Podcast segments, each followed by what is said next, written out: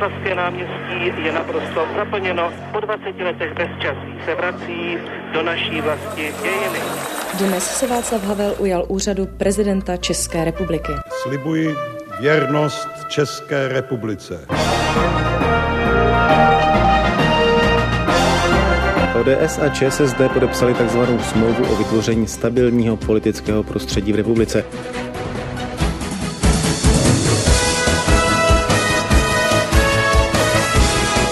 Český rozhlas 1, radiožurnál. Ozvěny dne. Bulvár, slovo, které se v těchto dnech skloňuje snad ve všech pádech. Máme ho i u nás? Právo vysílat pro celou republiku získala poměrně překvapivě společnost CET21. Je to napínavé, je to napínavé pro nás, pro všechny.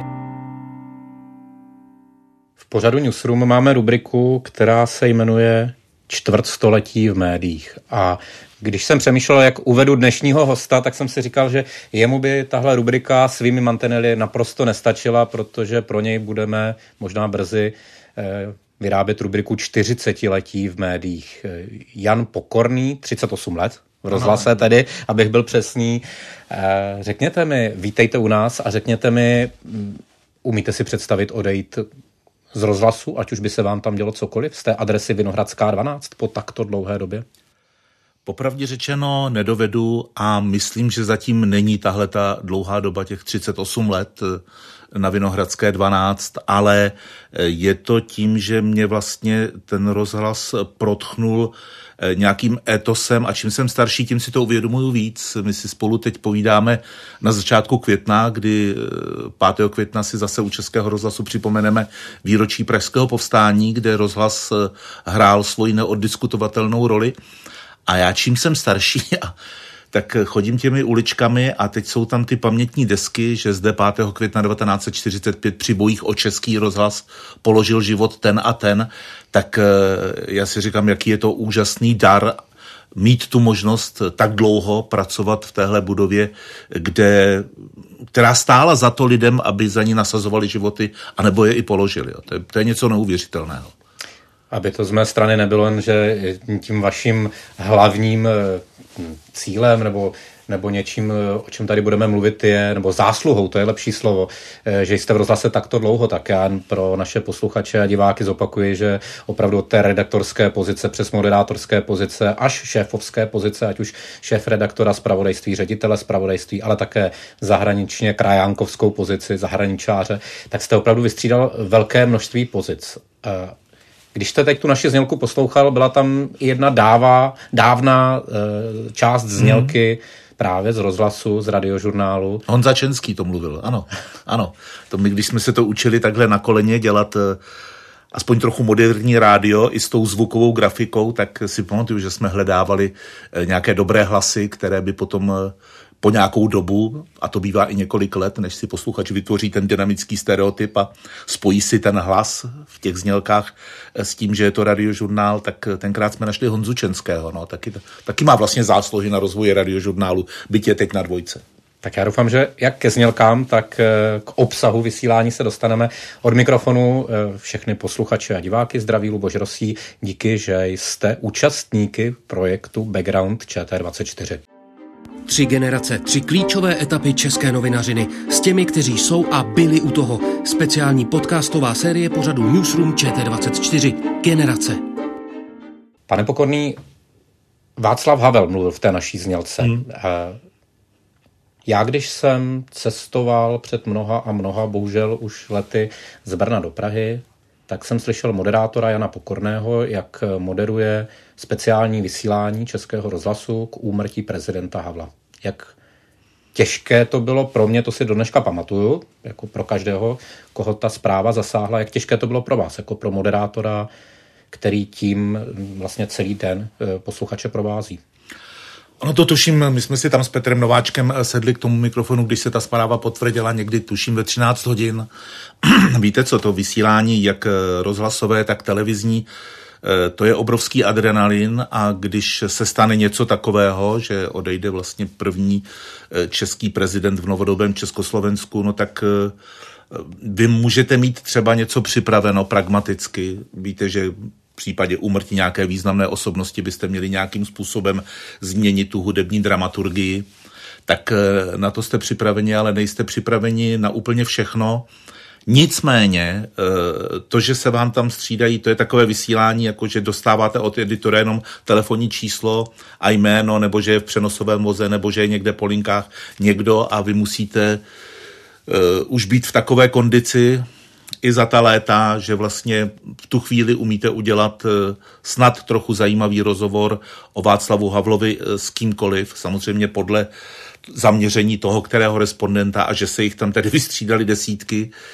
Eh, a vlastně ta tíha té zprávy na vás dolehne po skončení vysílání, kdy vy máte, nebo u mě to tak bývá, že když mám pocit, že to vysílání mělo nějaký smysl, nějaký přesah, že se povedlo, tak když jsem ještě kouříval, tak jsem měl chuť na cigaretu a na kafe.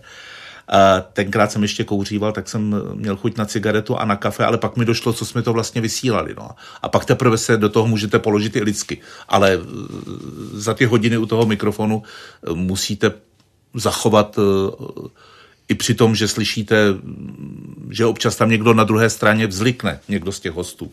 A nebo vám někdo vynadá. Já si pamatuju, eh, při veškeré úctě eh, muž, kterého jsem si vždycky vážil, eh, Luboš Dobrovský, tak on to evidentně neposlouchal, to vysílání, a my jsme ten playlist zachodu měnili tak, aby byl vlastně podle těch songů a interpretů, kteří se líbili Václavu Havlovi. Jo. Takže tam, tam opravdu tam byl Lou Reed, tam byli Rolling Stones, eh, tam, tam byl Mejla Hlavsa.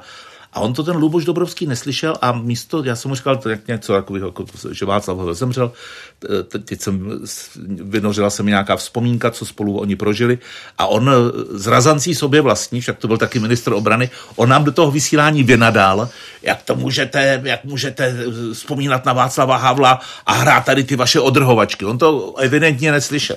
My jsme si to potom vysvětlili, potom tedy po, po nějakých týdnech, kdy jsme se náhodou potkali, ale tu chvíli vás to zamrzí, ale to nesmíte na sobě nechat znát. Jo. Jako tam musíte klidně vysvětlit, že opravdu tam je Susan, uh, Susan Vega a další, a Joan Bejzová. Mě napadá spousta otázek k hudebním playlistům a variací na hudební playlisty eh, Českého rozhlasu, ale možná je nechám na další část tohoto rozhovoru, protože ještě bych rád zůstal u těch prezidentských rozhovorů hmm. a u toho, jak vlastně se novinář, redaktor, moderátor na takové rozhovory připravuje. V té mé otázce, ještě se mi ani neřekla, ale jistě cítíte jakousi provokaci směrem tedy k vašemu rozhovoru s panem eh, prezidentem Zemanem, který je možná asi nejslavnější tady z těchto těch jako rozhovorů. Ale říkám nemou, to schválně. Nemou, nemou zásluhu. Ano, říkám to schválně takhle, tak, tak, tak to obšírně, ale Eh, pojďme na začátek k těm prezidentským rozhovorům. Hmm. Přece máte s tím nějakou zkušenost, něco od nich člověk čeká, nějak se na ně připravuje. A pak tedy přijde to, co přišlo, ale eh, to bych si nechal jako druhou část. Hmm. Tak na to, co přišlo, se asi nemůžete připravit. Jo. Ale to je dobře, pojďme, pojďme to nějak strukturovat. Eh, dělali jsme v rádiu, nebo já jsem dělal rozhovory vlastně se všemi třemi novodobými prezidenty. Každý z nich eh, odpovídal eh, podle svého osobnostního ustrojení, podle eh, svého světonázoru.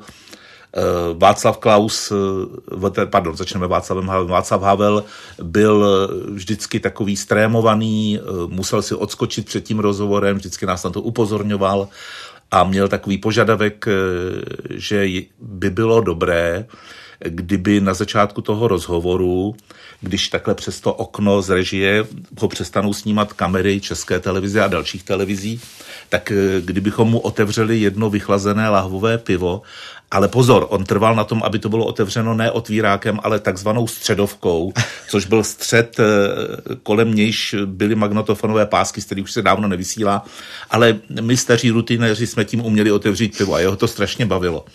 Eh, tak to je takový detail. Eh, Václav Klaus samozřejmě chodil na ty rozhovory eh, se svojí tradiční taktikou moderátory předtím trochu rozhodit a vy jste pak museli na něj použít zase vaší osvědčenou metodu, svým způsobem mu zalichotit a to byl to, jsou jediné chvíle, kdy Václav Klaus se otevře a řekne takzvaně něco do titulku. Že? Miloš Zeman, když nastoupil do funkce prezidenta ve svém prvním volebním období, tak eh, jsme ho požádali, že bychom chtěli navázat na tradici hovorů z Lán a že pod touto hlavičkou bychom čtyřikrát do roka s ním chtěli vést rozhovor. Což se tak jako dělo, všechno bylo očekávatelné, zpravidla se to vysílalo živě z Masarykovy pracovny v Lánském zámku a e, pak teda nastal ten, točím, že to bylo 2. listopadu, ale už nevím, 2000, 2014. 2014 nebo 15, já nevím. Já vím, že já mám třetího narození, takže si to pamatuju, že to bylo na dušičky. No pak tam takhle sedíte, ptáte se, ten rozhovor, to, bude, to bylo vlastně potom, když on se e, v letadle PPFky vrátil z cesty do Číny. Že? A, a teď e, vás tam zkouší z angličtiny, víte, co je to pasy? Já mu říkám, to se čte pusy. A on teda to jako použije jeden z možných překladů toho slova. No a znáte Miloše, nebo znám Miloše Zemana přes 30 let. Znám, jako setkávám se s ním v médiích. E, prohodili jsme určitě i pár slov mimo, mimo mikrofony. Ten člověk nikdy nemluvil zprostě. Já vím, že on prostě má svůj osobitý smysl pro humor, velmi bohatou slovní zásobu, velmi strukturovanou řeč, málo kdy si něco připravuje, vlastně všechno, co řekne, by se dalo okamžitě překlopit do písmenek, ale že vám řekne v živém vysílání Českého rozhlasu tohle, no tak to vám chvíli trvá, než se srovnáte. Že? Takže já si pamatuju ten sled pocitů, napřed to bylo, slyšel jsem dobře, pak eh, jsem říkal, no slyšel jsem dobře, pak to byla taková paralýza, pak jsem se podíval takhle do rohu, kde seděl náš přenosový technik a ovládal to. Ten byl úplně brunátný, jako když se strašně chcete smát, sedíte v první lavici tomu učiteli, ale nemůžete. Tak se říkal, Ježíš, co, kde to jsem? Co to, co se to jako se mnou děje? Tak pak jsem se nějak vrátil zpátky na koleje a jenom jsem teda uh, ho požádal, aby mi vysvětlil, proč uh, mluví zprostě. On řekl, že šva, tuším, že Schwarzenberg taky mluví zprostě nebo něco takového. A já dodnes nevím, proč to udělal. Jo.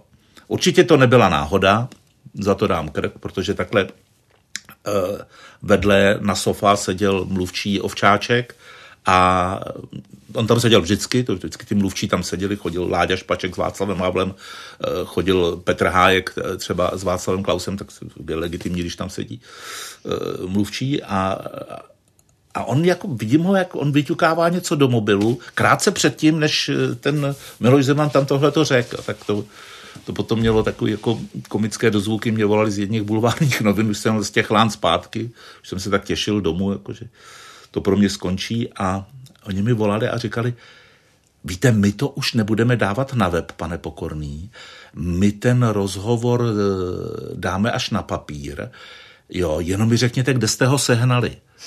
Já jsem říkal, počkejte, já teď nejsem úplně jako v kondici, já mám za sebou docela silný jako esteticko-etický zážitek, eh, kde jste ho sehnal, koho? No ne, tak ten, co pardoval toho Zemana, to bylo úžasný. To nebyl Jabloňský, že ne? Ne, to, to, to, ale to, to, to byl prezident Zeman. Jo, a fakt, tak to byl on, aha, tak to my nevíme teda, co s tím udělá. Tak to mělo takovýhle dozvuky. No, ale jako furt mě vrtá hlavou, já nevím, jestli ještě budu mít někdy příležitost, protože už jsem tam potom přestal, no, jak jsem omezil eh, činnost eh, nebo četnost těch rozhovorů eh, na hradě. On pan prezident spíš jako dává stejně rozhovory privátním televizím nebo privátním médiím, ale stejně by mě to někdy zajímalo, proč to udělal. Protože pak jsme navázali po nějakém čase, kdy jsme si od sebe odpočinuli a ono zase, a tenkrát, pokud jsem byl na to připravený, už jsem si říkal, tak jestli zase začne mluvit prostě, tak já to utnu Prostě máme něco v kodexu, že jo, tak jako to dodržím, když nikdy to rada Českého rozhlasu nevyhodnotila jako porušení kodexu, dobře. No a on tam řekl eh, zase o některých lidech, že to jsou ekonomičtí a pak řekl slovo vulgární, eh, které by třeba francouz nevyslovil, protože těch hlásek vedle sebe No a, ale to už bylo, jako, to už bylo v poslední minutě toho rozhovoru, tak to už by bylo takový jako eh, falešný hrdinství, kdybych to, kdybych to ukončil. No.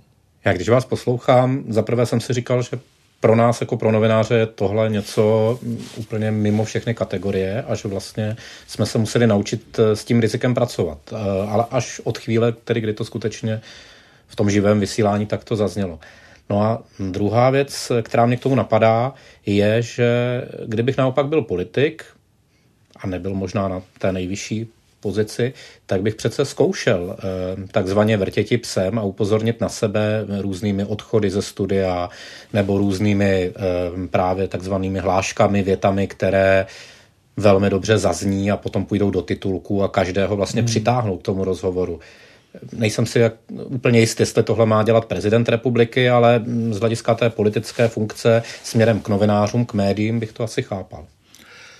Jestli to mělo přebít obsah toho rozhovoru, který zase, musím říct, že z mé strany e, byl důrazný, ale nebyl jako, že bych, že bych šel někam na dřeň, že bych Miloše Zemana tlačil někam do kouta.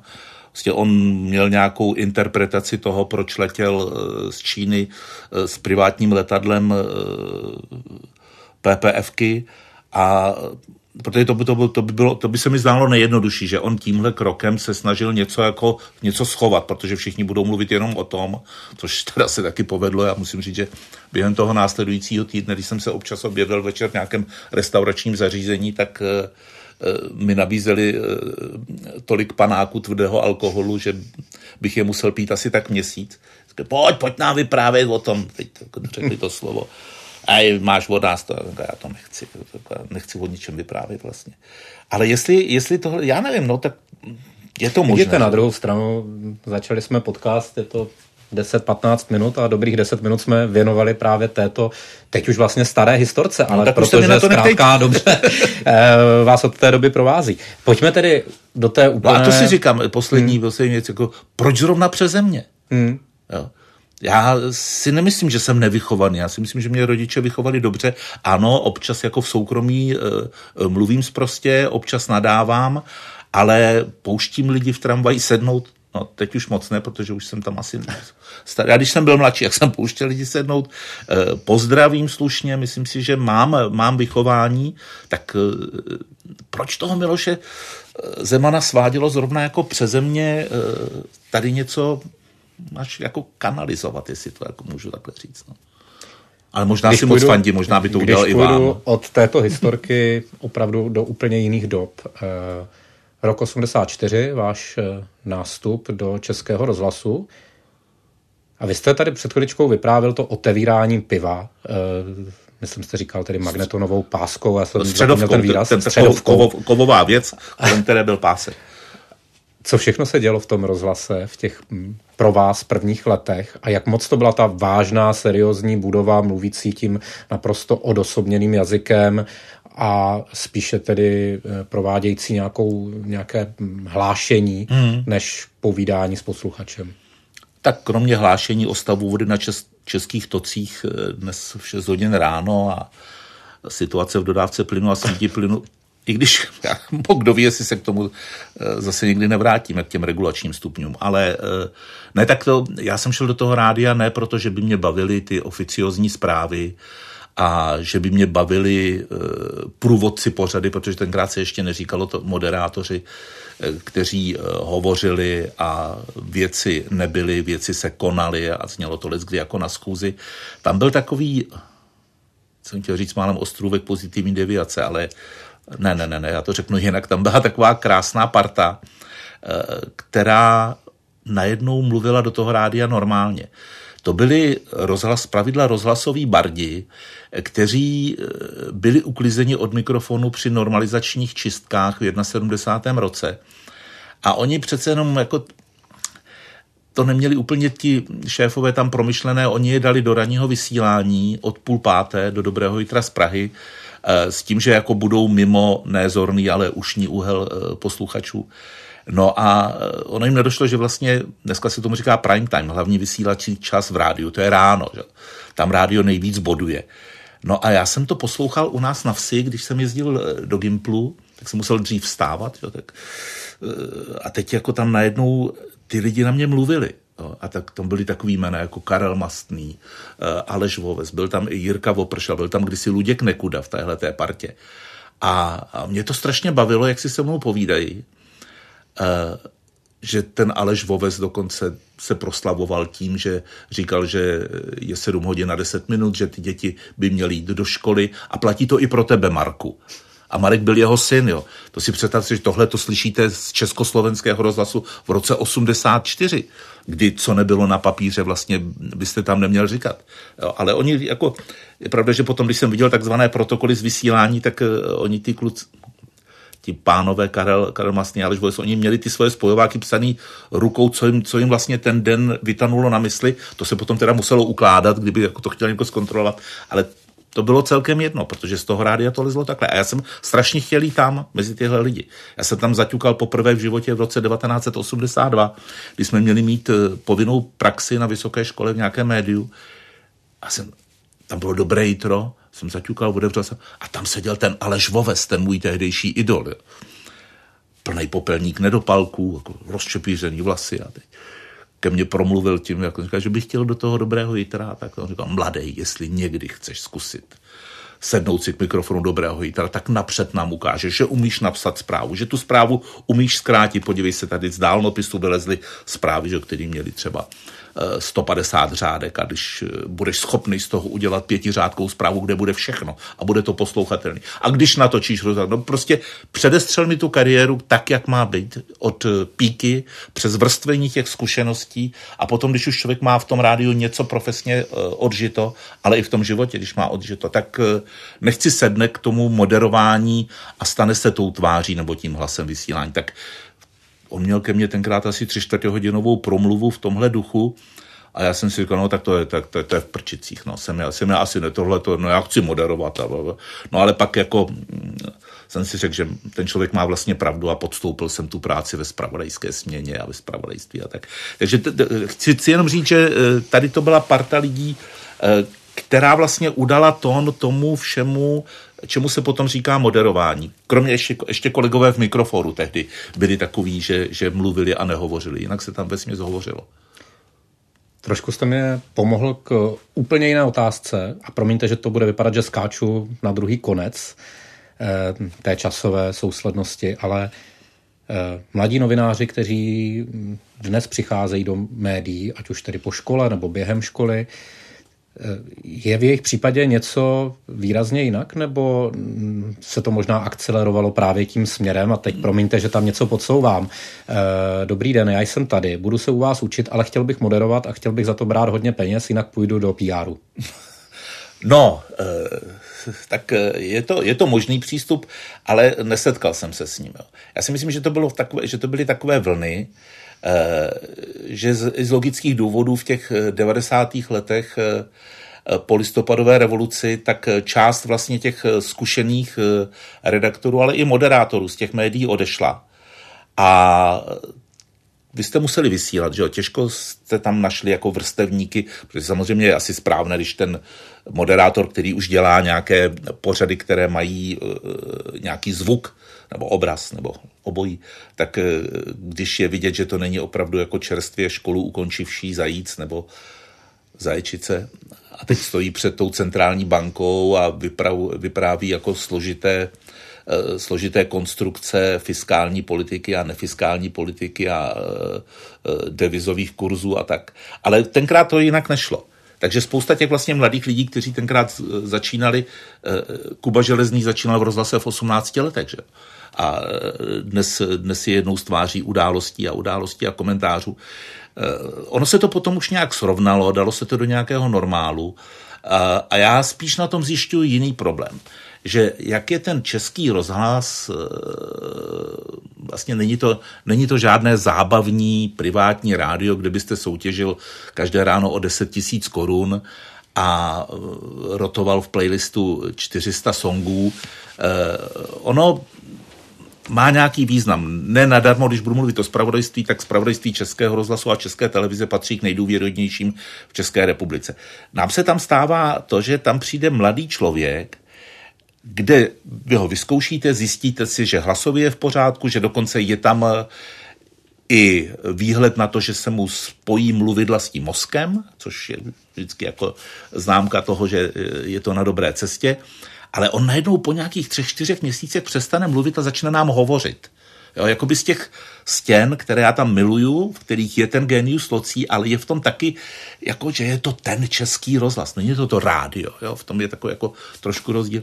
Tak eh, spíš jako teď, že musíme vracet zpátky, říkat, ne, mluv normálně, nehovoř, mluv normálně. Jak tohle vysvětlujete? Protože já se přiznám, že s něčím podobným se docela často také potýkáme no. a sám za sebe říkám, že jsem byl úplně stejný.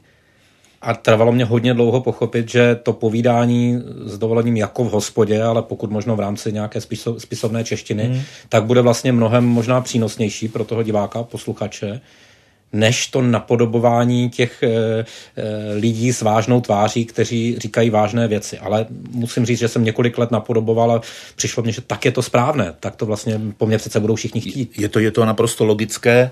I to první, co říkáte, však taky na základní poučka z jedných skript na vysoké škole, na fakultě žurnalistiky o moderování bylo, že je nutné praktikovat masovou komunikaci do jisté míry jako fikci mnohostrané a multidimenzionálně strukturované interpersonální komunikace. A v tom je všechno. Tohle, když si přeložíte, tak je to ano, mluv normálně. Ne tak úplně jako v hospodě, ale mluv normálně. Já nevím, čím to je. Já si myslím, že ty lidi eh, samozřejmě jako vysílají nebo zpracovávají velmi vážné zprávy. Že? Eh, čím dál tím vážnější. Eh, chodí tam eh, různé úctyhodné osobnosti, tak asi, asi v určité fázi si ten mladý reporter nebo ta mladá reporterka nechce zadat a zapomene na to, že zejména v případě toho rádia, rádio je z definice velmi jednoduchý a emoční sdělovací prostředek, který nemá rád nějakou košatost a, a, a nějakou oficioznost. To vůbec ne. Když půjdeme k těm 80. až 90. letům, eh, vy jste vlastně na začátku těch 90. kde my plus minus začínáme eh, tenhle seriál, tenhle podcast, tak vy už jste tam vlastně byl senior. Nemyslím přímo na, nemyslím na věk, ale myslím na Já počet 60. ročník, no.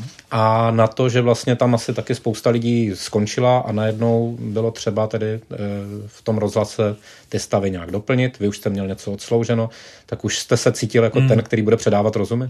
Ne, to vůbec ne, to vůbec ne. Tady musím říct upřímně, že na to se necítím uh, pořád. Jo. Někdy teda musím, když, když, se, mě, když se mě ptají, ale uh, já to, já to neumím říct eh, s takovou nějakou akademickou strukturovaností. Já můžu říct eh, nějaké případové studie z praxe, když mě třeba někdo z mladších kolegyň nebo kolegů požádá o, o, o debatu, o rozhovor. No tenkrát samozřejmě tak to 80. a 90. léta, tak eh, tam ve směs zůstali ti, kteří nebyli v KSČ a vytvořila se tam taková jako jako parta a byl to no, já vím, že už je to skoro kliše, jo, ale kdo si pamatuje na to, co dělal v 90. letech, tak je neprožil.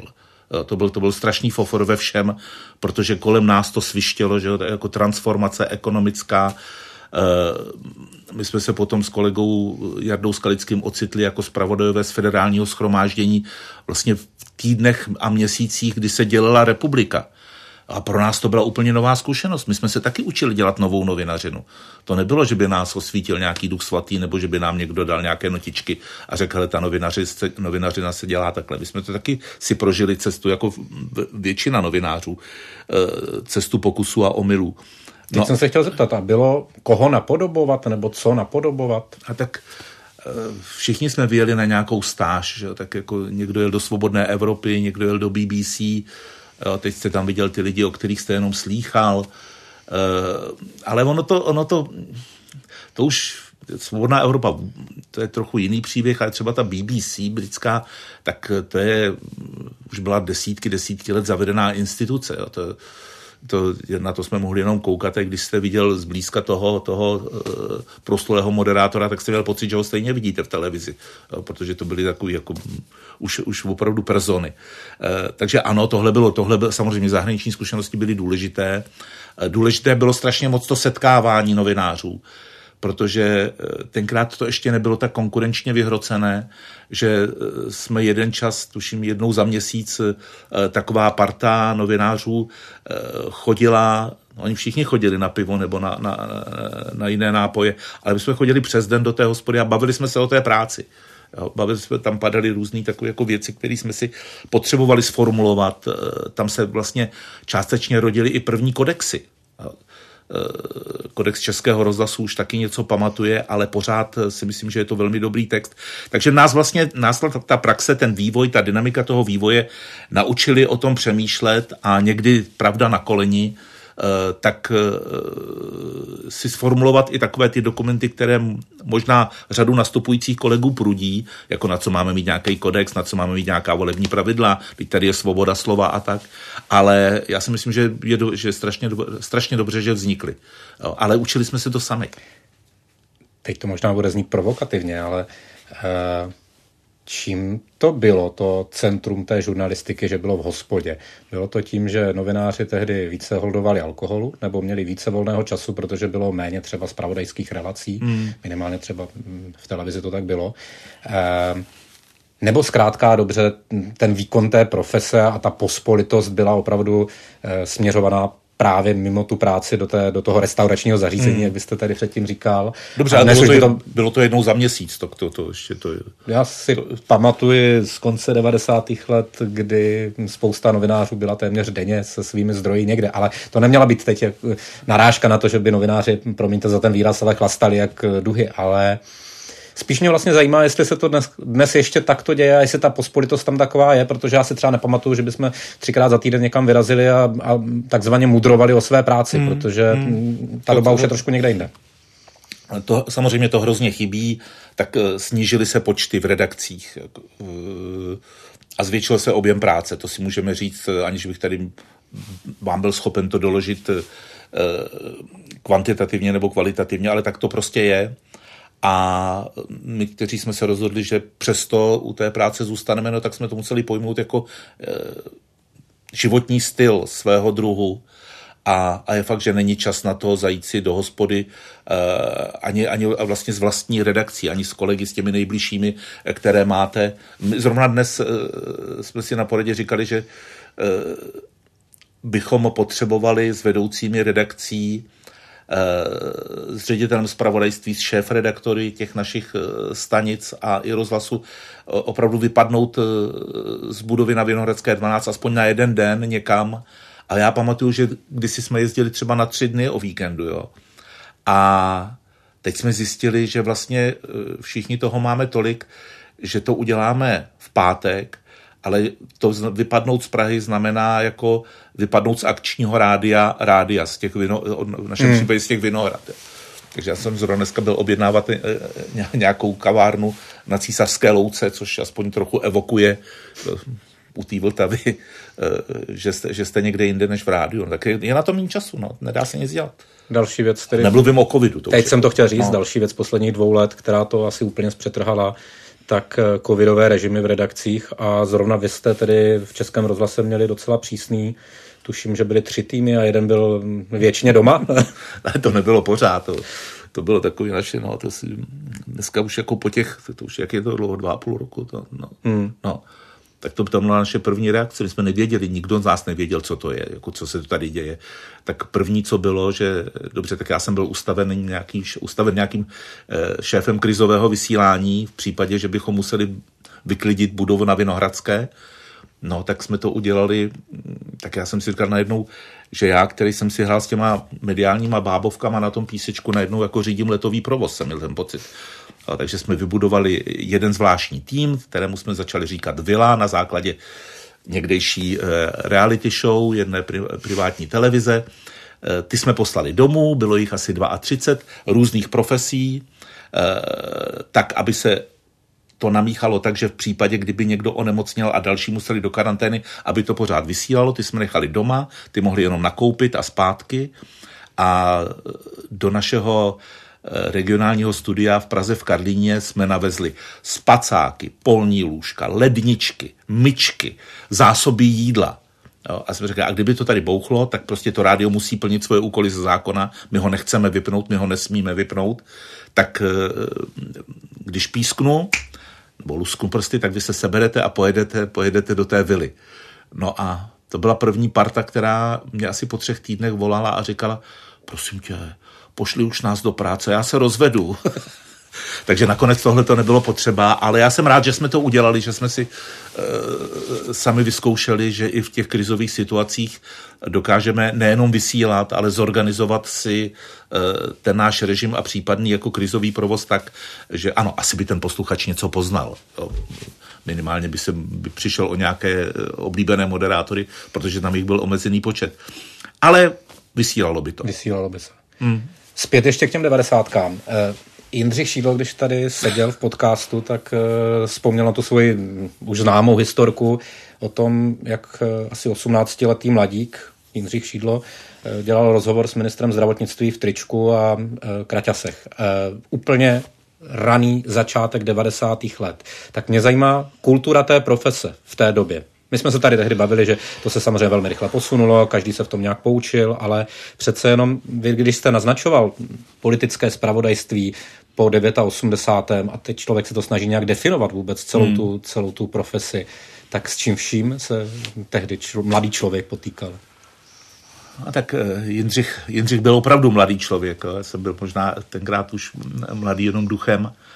Jak říkám, jsem 60. ročník, takže mě bylo v listopadu 89, 29. A, ale eh, podle toho to tak vypadalo. No. Já si já do dneška, když česká televize reprízuje s kterou jsem tehdy eh, často spolupracoval, dokumentární film o Karlu Krylovi, tuším, že se to jmenuje Molové tóny Karla Kryla. Já vůbec nechápu, že to někdo pustil. Tam seděl pokorný, dobře, před 20 kily eh, s bujnou kšticí. Měl jsem na sobě nějakou, nějakou, nějaký bílý tričko, tyrkysové šortky, nějaké tenisky Seděl jsem s tím Karlem Krylem v hospodě, kouřili jsme jednu od druhé a to všechno se natáčelo a to všechno se vysílalo. Jo. A to, ne, to, nebyla nějaká, to, to nebyla nějaká dramaturgie nebo nějaký umělecký záměr tvůrců. Prostě to bylo já jsem, normální? Já jsem tam v tomhle přišel a takhle se to točilo. A do dneška, když to vidím... Nemyslím pejorativně tu otázku, ale to bylo normální? Byl to standard plus minus toho, jak no, se ty věci dělaly? V tomhle případě ano. V tomhle případě ano, byl to dokument, jasně neseděl jste, neseděl jste na Kavčích horách nasvícený, že jo, před, nevím, už tehdy bylo, čtec, bylo čtecí zařízení, jo, před čtecím zařízením, ale, ale to, ten dress code, tedy řečeno nehezky, nečesky, eh, ten byl velmi volný. No. Se podívejte na ty archivní záběry, v čem jsme chodili. Když eh, kromě té části, tedy vizuální, půjdeme k té části technické, tam by to asi bylo na samostatný pořad, s čím se tehdy pracovalo, s čím se pracuje dnes, ale já mám pořád jednu pro mě traumatizující vzpomínku. Eh, v roce 96-97, mě bylo 16-17 let, eh, jsem byl na stáži v Českém rozhlase v Brně. Předtím jsem už pracoval v nějakých novinách a teď jsem chtěl do toho rozhlasu a pak do televize a Eh, jakožto manuálně extrémně nezručný člověk, který měl možná někde na základce samé jedničky, ale z výtvarky vždycky dvojku, tak eh, to hlavně ty dveře do rádia okamžitě zavřelo. Tehdy tam byl, myslím, hm, Honza Souček, dnešní ředitel no. České televize v Brně, eh, který se mnou sice měl obrovskou trpělivost, ale zároveň asi když viděl, jak to tam lepím těmi lepícími páskami, jak mě to nejde, jak jsem celý od toho tak myslím, že si asi myslel přesně to, co si myslím já dnes, že to, že to bylo traumatizující pro všechny strany. A e, otázka je, proč ji dávám takto? E, jak, jak moc vlastně ta technická dovednost předurčovala to, jestli vůbec jsem schopný odvysílat, nedej bože, na úplně e, takzvané framey, tedy v dnešní terminologii řečeno, e, správně nějaký rozhovor. No co vám zbývalo, no? Tak, takže vy jste ještě zažil, když se vysílalo z pásků v tom rádiu? Nebo to už jste Já měli... jsem teď takzvaně střílel od boku ten rok, ale jo, jo. každopádně v tom brněnském studiu a myslím si, že to bylo 95, 96, to byly jaký ty růžový kotoučky, no. je to možné, no, no, no, no. nůžky, no. izolepa, tady si to postříhej. A samozřejmě po hodině tak pozor, byla to, byla to speciální lepící páska, jo, to, to, to zase eh, s izolepou byste moc parády neudělal. No, víte co, oproti dnešku, kdy my to ustřiháme na mobilních telefonech eh, nebo v, v tramvaji, v, v, notebooku, eh, jak, televi, jak televizní reportáž, eh, tak rozhlasovou, no tak tohle je samozřejmě pravěk.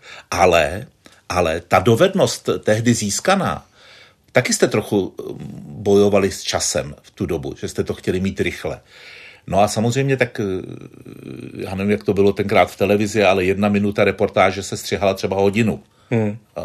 Aby to, aby to opravdu bylo správně a aby tam byl nějaký celek, polocelek, detail, aby to nebylo přes osu.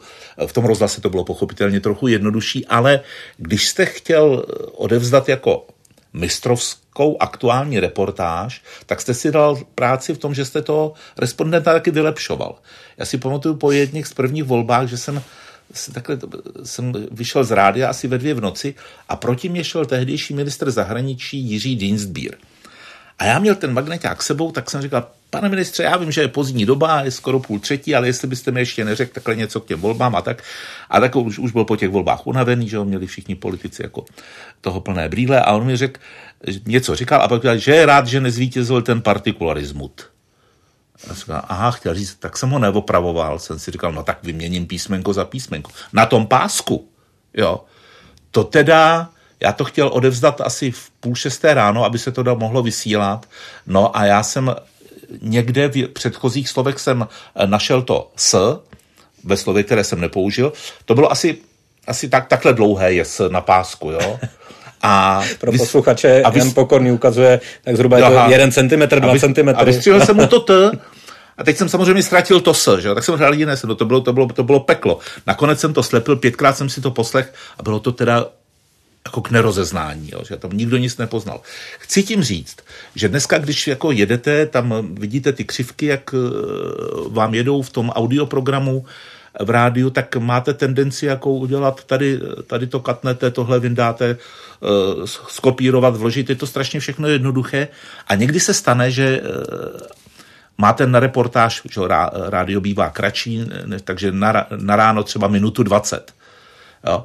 A ten reportér, aby se vešel do té stopáže, tak najednou vám tam mluví člověk, eh, který je přírodním úkazem, protože vůbec nedýchá. On mu vystřihá všechny nádechy a pak jako, tam je jako velmi rychlý monolog, ale naprosto nepřirozený. Takže tam jako vracet se k něčemu, že i v tom střihu bychom měli zachovat eh, něco, co je přirozené pro, eh, pro komunikaci, pro vyprávění, tak, eh, tak je dobré. No. Ale jinak samozřejmě je to nebe a dudy. No. To, to je dneska... Mm, to, tak máme, máme opravdu jako ty, ty, ty chytré telefony a v nich uděláme všechno. A co bude za pět, za deset let? Já nevím. To se bavíme vlastně o 20, 25 letech, o tom čtvrtstoletí, čímž jsme ano, předtím ano, začínali. Ano. Uh, vy jste nedělal jenom zpravodajství a možná je to třeba jenom menší odbočka ve vaší kariéře, ale já, když jsme si domluvili tento rozhovor, tak jsem Janu Pokornému psal, že se ho zeptám určitě i na Formuli Pop, což byla rozhlasová hitparáda, jestli si to dobře ze své asi předpubertální fáze pamatuji. A za prvé mě zaujal váš styl a váš jazyk, protože do dneška si pamatuju, jaké obraty jste tam vlastně používal. Mám nějakou vaši větu snad na magnetofonovém pásku, kde jsme si nahrávali ty jednotlivé písničky, většinou i s těmi spojováky. Tak jste říkal, že eh, vítězem Formule Pop je Láďa Křížek a jeho píseň Trápení. No světe div se, anebo proč by si se vlastně divil? No prostě tady je trápení. A Jo, takhle jsem byl, takhle a jsem byl. Já samozřejmě bych to jako neuměl takto zopakovat, kdyby to nebyla ta analogová doba, kdy co si nenahrajete, to nemáte a, a pak si to na tom kazeťáku nepustíte. Takže protože jsem to v té dané době slyšel asi 50krát, tak mi to samozřejmě eh, nevím, jestli traumatizovalo nebo potěšilo taky na celý život, ale celá tahle ta eh, doba hudebně, vol, možná volnějšího jazyka, do toho uvádění těch písniček, hmm. to je úplně jinam krok eh, ze strany tedy zpravodajce. Ano, ano, ano. Uh, ono, ono to souvisí uh, s tím mým vztahem k rádiu, že vlastně vy jste na, začátku, na začátku říkal, uh, jaké všechny profese jsem tam absolvoval. Uh, ono, kdybych asi těch 38 let dělal jenom jednu věc, tak to nebude těch 38 let. Ale já mám ten, já mám, já mám ten rozhlasový osud tak pestrý. Pořád jsem uvnitř toho rádia, ale vlastně po, po, vždycky po nějaké době dělám něco jiného. Takže tenkrát tady vznikly nějaké hitparády. Uh, já vím, co jsem říkal. Dobrý večer začíná náš pravidelný a váš oblíbený pořad. Dobrý večer začíná Formule Pop. To jsem, to jsem, tam, to jsem tam říkal. No. Uh, já jsem dneska, dneska, už, dneska už bych asi do toho nešel, že bych míchal ty role až takhle jako, uh, až takhle jako z jednoho pólu Eh, nějakého tady DJ, řekněme vznosně nebo nadneseně, spíš než vznosně, až eh, po člověka, který eh, dělá speciál k válce na Ukrajině. To si myslím, že dneska už, dneska už bych to nedělal. A tehdy to bylo kombinované, nebo hmm, to byla hmm. jen a pouze tahle ta část? Ne, ne, ne. ne Takže ne. vy jste jeden den dělal rozhovor, řeknu, s ministrem zdravotnictví. No, spíš jsem... Střih a v sobotu nebo v neděli, přiznám se, že už nevím, kde se Pondělí. to vysílalo, Pondělí. Eh, byla Formule Pop. Luboši, ono to bylo ještě, ještě, ono to bylo ještě horší. Tenkrát, tenkrát my jsme, my jsme na chvíli odešli eh, s kolegou Martinem Ondráčkem z rozhlasu a šli jsme do nově vznikající první soukromé televize, mm, pre, televize premiéra. A zároveň vzniklo první soukromé celoplošné rádio, rádio Alfa. A my jsme byli e, takový exoti, že my jsme vysílali něco na té Alfě, ale i něco na, na českém rozhlase. Jo. To dneska by vám neprošlo ani náhodou, ale prostě to byla 90. léta. A zaplať pán za to, protože tam jsme vlastně si přičichli k tomu privátnímu vidění eh, rozhlasového vysílání. Slyšeli jsme taková slova, jako co to jsou kloky, co je to playlist a tak. A zjistili, že eh, rádio je vlastně mm, eh, především disciplína, No a oproti tomu jako moderování Formule Pop a druhý den třeba moderování raního, raního vysílání zase nebylo tak od sebe vzdáleno. Jako napováženou je, že teda jsme si eh, dali jeden den Český rozhlas a druhý den Rádio Alfa. Oni takhle, oni, oni tam potom přestali platit, tak my už jsme tam nechodili jo, na té Alfy, protože zase tam jsme taky, tam jsme taky dělali nějakou hitparádu, to se jmenovalo Horník 10 Alfy. No zase to byla zajímavá zkušenost podívat se do toho světa showbiznesu, protože tam chodili na rozhovor promovat si svoje nové singly, nové desky, e, zpěváci, kteří byli tenkrát, nebo jsou dodnes možná na výsluní, neříkám, že je to případ Ládí Křížka, ale e, my jsme vlastně tam teprve poznávali práci těch hudebních vydavatelství a co to je práce s titulem, co z toho, z toho LPčka nebo později CDčka má být hit a běda, když jste tam nasadil o své vůli něco, co se třeba líbilo vám a tím jste zbořili tomu vydavatelství celou tu strategii. Že? Já vím, že takhle u Janka Ledeckého jsem se jednou netrefil, on vydal desku, ty, jako ty, velmi, velmi hranou a no, CDčko a mně se líbila mně se líbila Týna, taková písnička. Jo, jo. No a tak jsem ji tam nasadil. Tak jsem ji tam nasadil jako novinku, Janek přišel na rozhovor, no a dal mi strašnou sodu za to, že to není přece ten, ta hitovka z toho, my potřebujeme, aby si hrál tohle a tohle, a jo, chlapče, už je to nasazený, jako a to, to, to byla to, já si no, myslím, no, že, jsem, že snad jsem si tím neublížil příliš. No. Asi možná trošku skáču v té dramaturgii tohohle rozhovoru, ale já už jsem sliboval, že se eh, zkusím zeptat i na tu právě hudební část nebo hudební dramaturgii řeknu obecně, jakéhokoliv rozhlasu, jakéhokoliv rádia.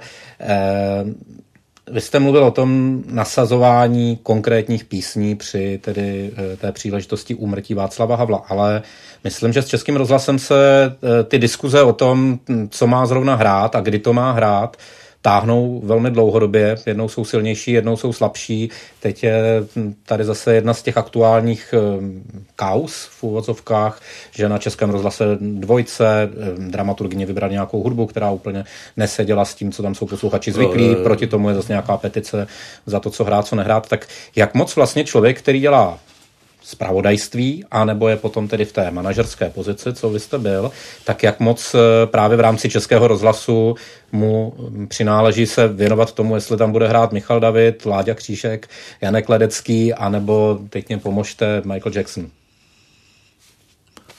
Je to tak, že eh, v případě spravodajství tak eh, je vlastně úplně nemožné se zavděčit všem.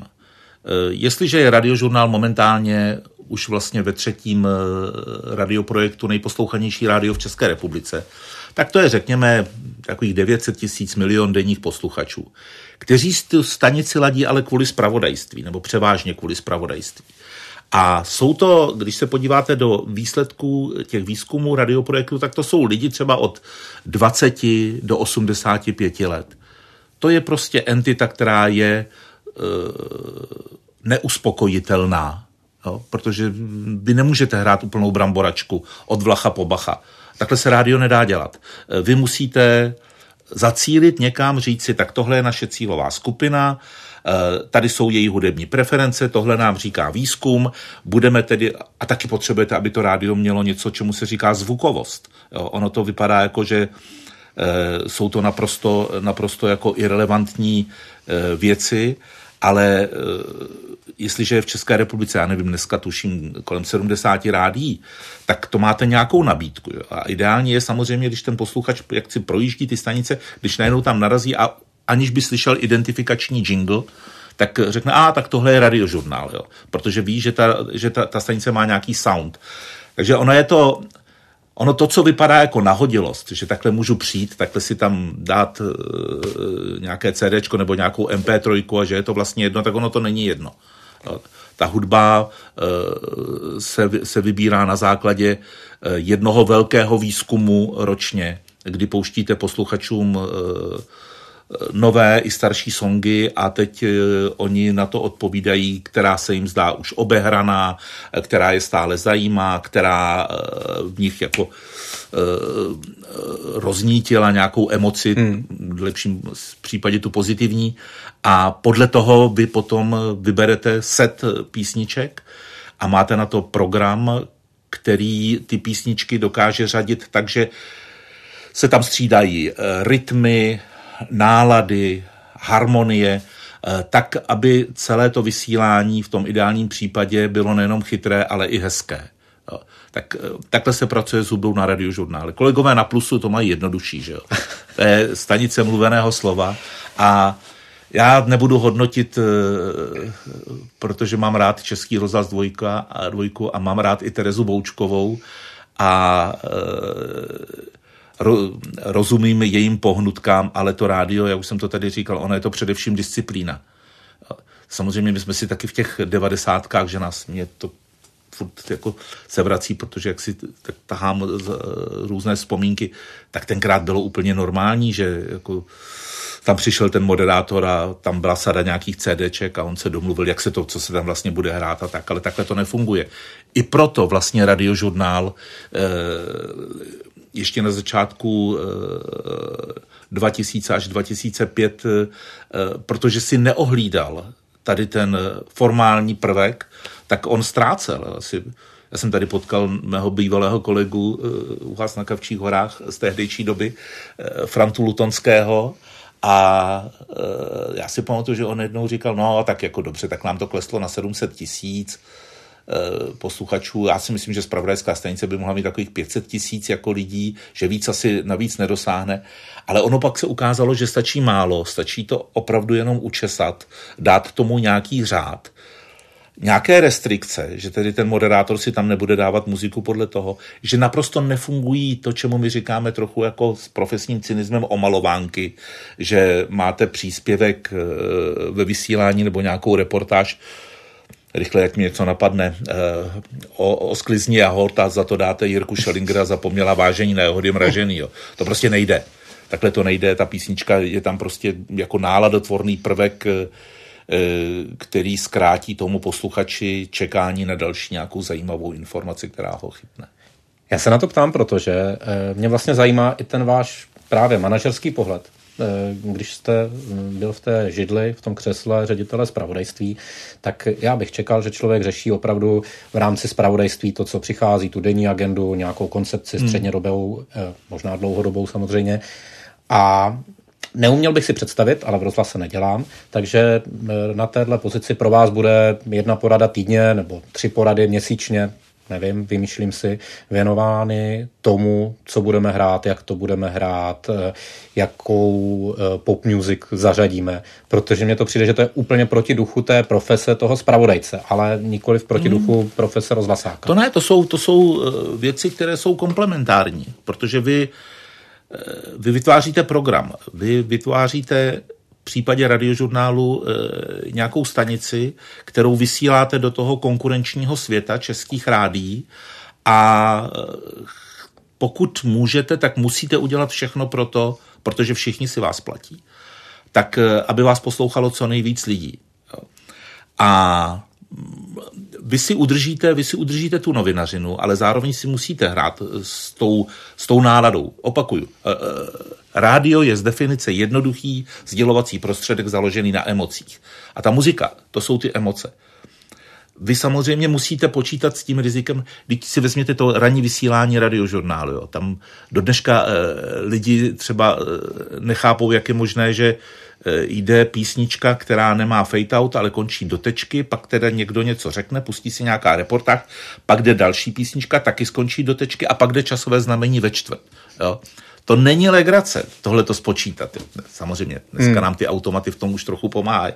Ale ono to vysílání je potom hezké, protože se stávalo za časté, že jste to měli špatně spočítané, šla nějaká zejména česká baladická písnička a protože jste se dostávali do časového presu, tak jste ji prostě půlce stáhli a šlo, šlo mluvené slovo nebo, nebo zprávy s časovým znamením a tak. A teď ty lidi psali, že jo, samozřejmě jako, no ale víte, my jedeme autem a my tohle to známe, nám se to líbí, my jsme si to zpívali sebou a vy jste nám to takhle zkrátili, to, to nepůsobí dobře. Takže mě, baví, mě bavilo i, bavila i tahle ta fáze, neříkám, že jsem v tom expert, ale eh, výhoda pro ředitele zpravodajství Českého rozhlasu je, že má kancelář ve třetím patře historické budovy a hned vedle má svou redakci hudební dramaturgie, takže tam vlastně stačí zabouchat na dveře, anebo i ten ředitel zpravodajství přes ty stěny slyší, eh, jakými songy se tam opájí ten hudební dramaturg, jo, jako, co si tam pouští na hlas a, a tak. A, a máte příležitost vést o tom debaty, protože oba máte společný cíl. Vy chcete mít kvalitní, zajímavé eh, zpravodajství, ale chcete, aby ta stanice byla hezká. A proto, aby, aby se prostě za tou stanicí, jako, aby si člověk řekl, no to rádio je chytrý, ale Jo? Jestliže máme možnost to udělat i hezké, tak ho udělíme i hezké.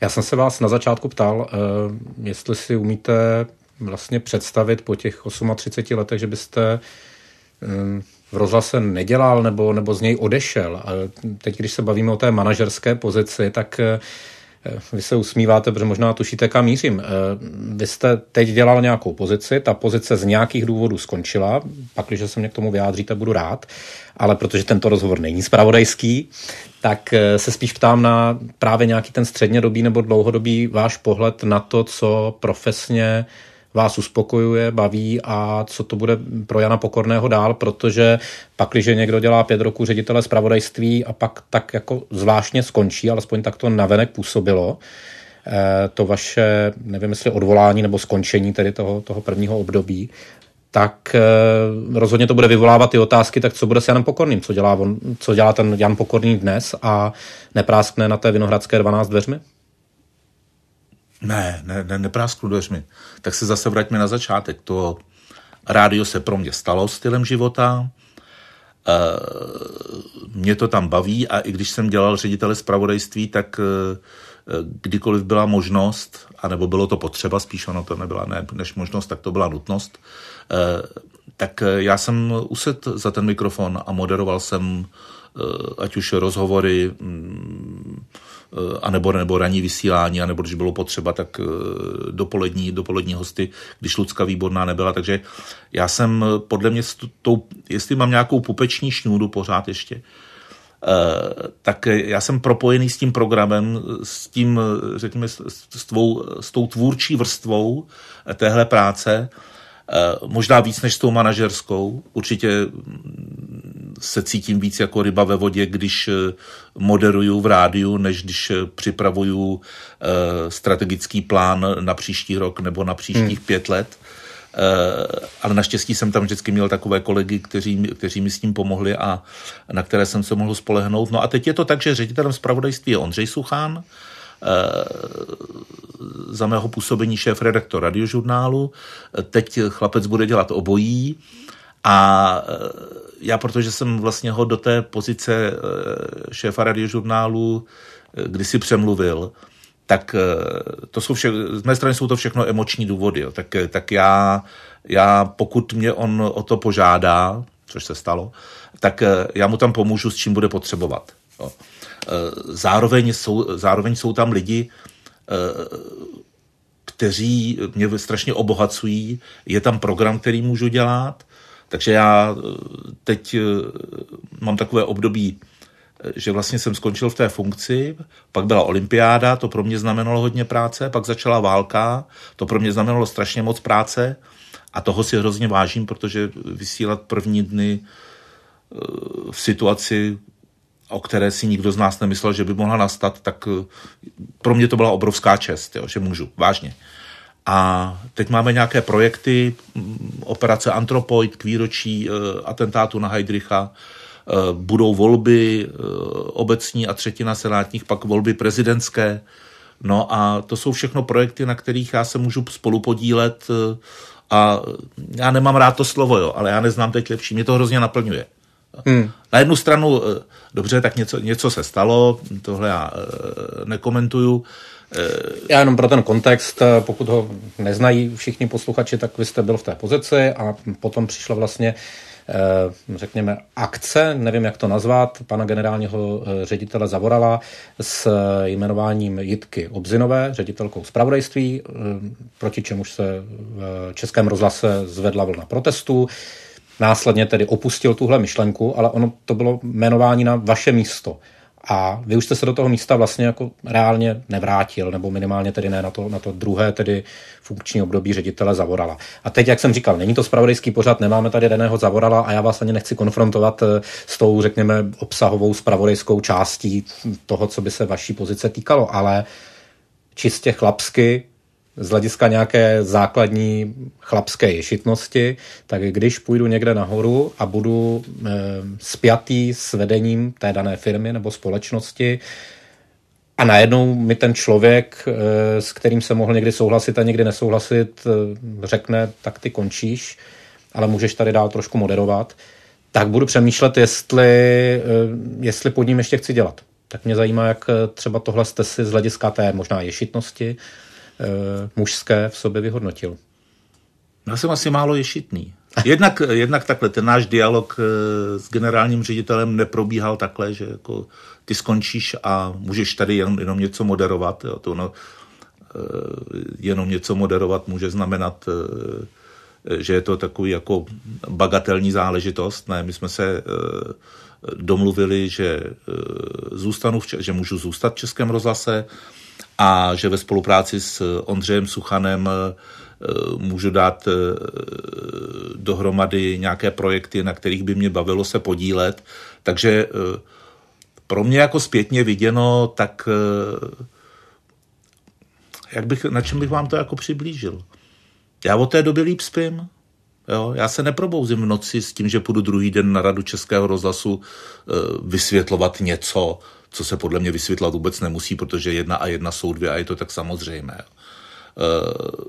takže mě je vlastně chodím, chodím na porady uvnitř zpravodajství, e, cítím se tam jako velmi jako doma a, a to, já si myslím, že ta, ta ješitnost, že, že, že u mě se to asi, asi, asi bych to zaměnil jako s nějakou jako malicherností. Jo. Hmm. Samozřejmě dostal jsem, dostal jsem za to období některé nabídky, některé byly mimořádně zajímavé, že mě to jako strašně překvapilo, jo.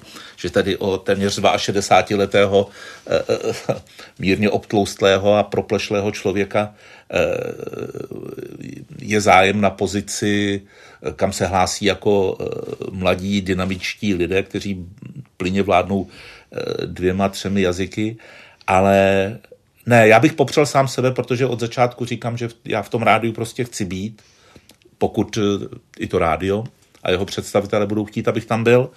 A s nadsázkou, teda doufám, že s nadsázkou říkám, že tam klidně budu dělat i vrátného, budu sedět na té recepci a ti mladí budou chodit do práce a budu říkat, včera jsem tě slyšel ve zprávách, tak takhle teda ne mladý, jo. Ještě bych chtěl skončit uh, asi další profesní výzvou, která s vámi bude spojena um, hledání prezidenta. Hledá se prezident. Uh, Myslí, čekání, čekání na prezidenta. Ten, čekání na prezidenta. Ten podcast. A uh, vlastně celá ta disciplína politických rozhovorů nebo, nebo rozhovorů, které takto souvisí s politikou.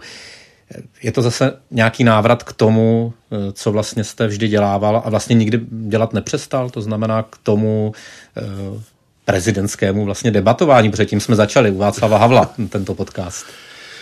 Jo, pak přes Klauze a Zemana. No, eh, ten podcast eh, je pro mě vítanou příležitostí, jak přemýšlet eh, o volbě hlavy státu, protože pokud se nestane nic mimořádného, tak já budu moderovat ty pořady, které se budou týkat prezidentské volby.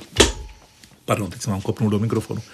A pro mě to je jako vítané osvěžení jednou za 14 dní si sednout do podcastového studia Českého rozhlasu, být tam e, s Terezou Matějčkovou, filozofkou, Janem Kyselou, e, nad kterým nepřestávám žasnout, e, jak to má v té hlavě srovnané. No a s doajenem českého komentátorského sboru Petrem Nováčkem. A myslím, my jsme se domluvili, že tam nebudu plnit jenom tu roli moderátora, že kam až si já dovolím zajít, tak zase nechci, nechci tam říkat nějaké svoje osobní názory eh, a potom jít dělat rozhovor s prezidentskými kandidáty, když řeknu, co si, co si o tom všechno myslím. To já nechávám už tradičně na té recepci Českého rozhlasu, ale pro mě je to taková studnice permanentní přípravy eh, na to politicky hlavní, co nás čeká eh, v příštím roce a to je prezidentská volba zase s nadsázkou řečeno, ve vašem případě se člověk, který připravuje těch 20-30 let všemi těmi rozhovory, které dělá. Na druhou stranu, když zůstanu tady u toho aktuálního případu a příkladu, tak eh, asi bych očekával na základě nějaké novinářské zkušenosti z předchozích eh, prezidentských voleb a, a, a těch, které jim předcházely, že to zase bude nejen velké, ale možná právě pro tu naši profesi velmi náročné a že se možná budou dít věci. Kež by tomu tak nebylo, ale uh, já jsem se nějak za poslední ty dva, tři roky naučil, uh, trochu jsem změnil nějaké vnitřní paradigma, jsem si říkal, že vždycky může být líp a teď jsem se nějak přesvědčil o tom, že vždycky může být hůř, jako jsme si mysleli, že jako covid že na začátku, tak já, když jsem říkal, musíme to děti do května vydržet, ty jsi se zbláznil do května, jako, to jsem říkal v březnu, že hmm. Teď, jako za chvíli to bude pryč, no, tak skončí covid, e, začne válka, no a teď všichni doufáme, že e, to skončí konvenčně, a že to skončí rychle, ale když to člověk tak sleduje, no tak a i vlastně ta, ta česká politická scéna je pořád jako e, stále pozoruhodná a určitě, určitě budou e, na ta média vyvíjeny nějaké tlaky, že každý bude chtít jako si někoho získat, aby tam měl nějaký vliv a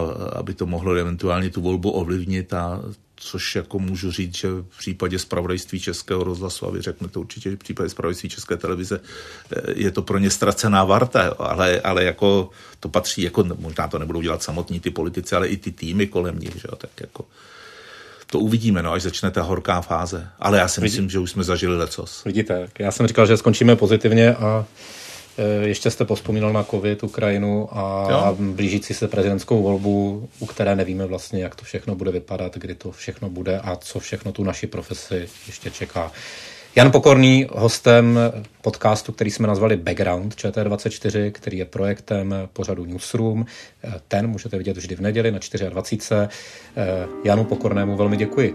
Díky moc. Já děkuji vám a mějte se hezky. Mějte se krásně, od mikrofonu se loučí Luboš Rosí. Díky.